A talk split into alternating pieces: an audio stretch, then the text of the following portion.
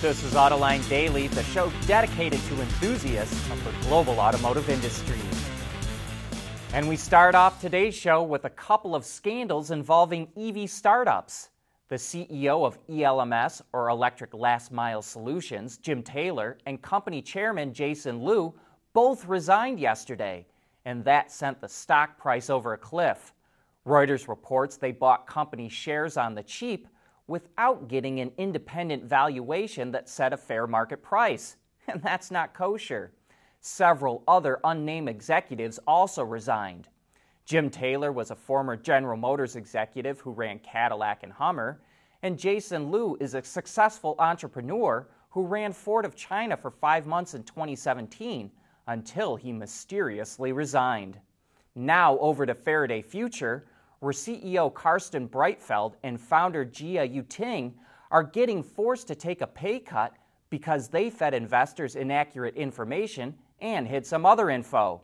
Their base pay will be cut 25%, and they now have to report to a new executive chairman.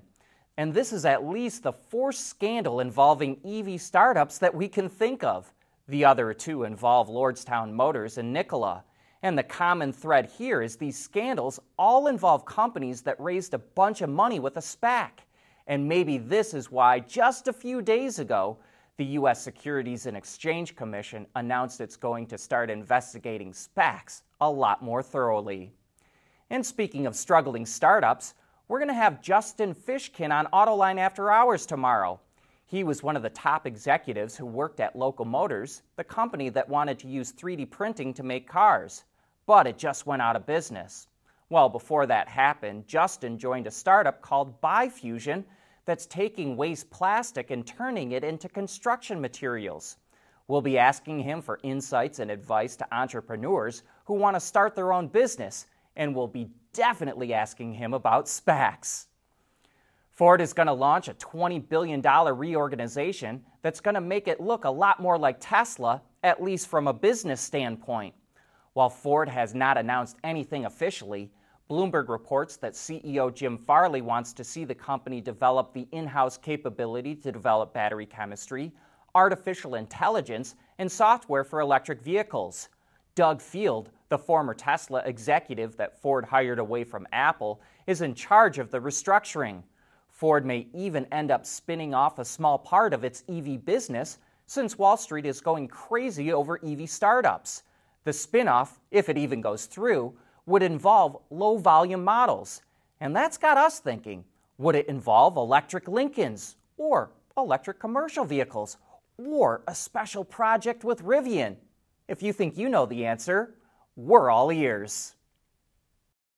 We want to know what drives your testing. OTA, connected car, diagnostics, remote testing. Intrepid Control Systems is here to help you work from anywhere. Intrepid Control Systems, driven by your data. Automakers in the U.S. reported their sales for January, and the numbers don't look good. Wards Intelligence reports that the SAAR fell to 15 million vehicles, down from 16.8 million. Automakers sold fewer than a million vehicles, down more than 10% from a year ago. And that million vehicle mark has been something of a bellwether for us. Sales never dropped under a million units in any month last year, but January wasn't bad for everyone. Wards estimates that Tesla's sales shot up 58%, BMW and Mitsubishi posted a 21% gain, Hyundai was up 11%, Porsche was up nearly 10%, and Volvo was up more than 8%. And speaking of sales going down, General Motors sold a lot fewer cars and trucks last year, half a million fewer, all because of COVID and the chip shortage. Even so, it boosted its revenue by nearly 4%, and it posted a profit of nearly $10 billion, up a whopping 57% from last year. Thanks to tight inventory, GM did not have to offer any discounts or special sales. So all that money dropped right to the bottom line. And that's why we keep saying that automakers are not going to build inventory levels back up to where they were before the chip shortage. No, sirree, bub. Not with the kind of money they're making right now. Automakers around the world are scrambling to find the raw materials needed to make batteries for electric vehicles. and former Tesla CTO and co founder JB Straubel thinks he has the answer. He left Tesla in 2019 for a battery recycling startup called Redwood Materials. The company's goal is to create a closed loop to recycle, remanufacture, and rebuild batteries. That will eliminate a lot of mining for raw materials. Straubel says there isn't any degradation in the performance of the materials, so that means they can be recycled multiple times.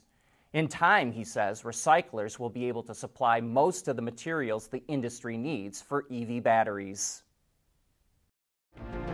Mobility is becoming electric, connected, and autonomous, just like the manufacturing world. But will always be one thing a reliable partner for our customers.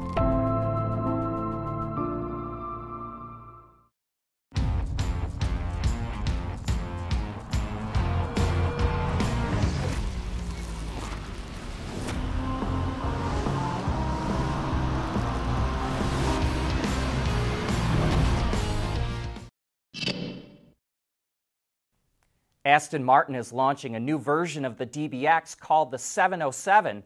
Aston says it's, quote, the world's most powerful luxury SUV. It gets a version of the DBX's twin turbo 4 liter V8, but with revised ball bearing turbochargers and its own unique calibration. That bumps it to roughly 700 horsepower, an increase of more than 150 horsepower. A new wet clutch DCT replaces the torque converter unit used in other DBXs, and when paired with a new electronic limited slip differential, it allows this SUV to do 0 to 62 miles an hour in a claimed 3.3 seconds. And big carbon ceramic brakes are standard to bring it all to a stop. The DBX 707's air suspension system retains the same basic architecture as the DBX V8 but it features new damper valving and a dedicated chassis tune. The interior is meant to match the sporty theme of the exterior with premium materials and dark chrome finishes, but the vehicle can be personalized in a number of ways through Aston Martin's Bespoke Services division. Production of the DBX 707 starts soon, and deliveries kick off in the second quarter. Tesla had to recall over 50,000 cars because with full self driving, they can roll through a stop sign at low speed if no one else is around. And a bunch of you had a lot to say about it. Stop means stop. Jeez. Well, I think Dana Point John pretty much summed up how the entire comment section feels about vehicles rolling through stop signs, even if there is nothing around. And hindsight being 2020, probably not the best of ideas advocating for an illegal road maneuver. A number of people, like Steve Johnson and GTI Guy, point out it barely takes any longer to come to a full stop. Now let's jump over to another topic that had your fingers furiously pecking away at the keyboard car nicknames.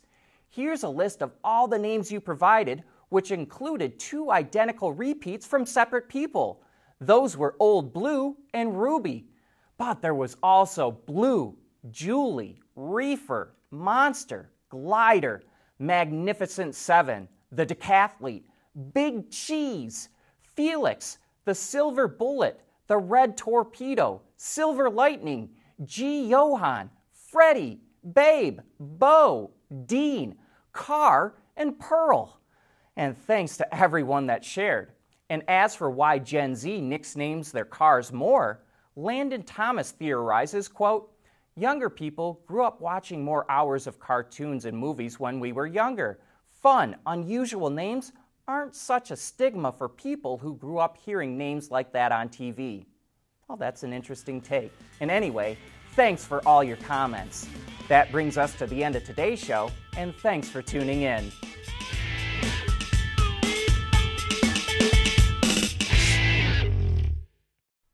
AutoLine Daily is brought to you by Bridgestone, solutions for your journey, Intrepid Control Systems, over the air engineering, boost your game, and by Schaeffler. We pioneer motion.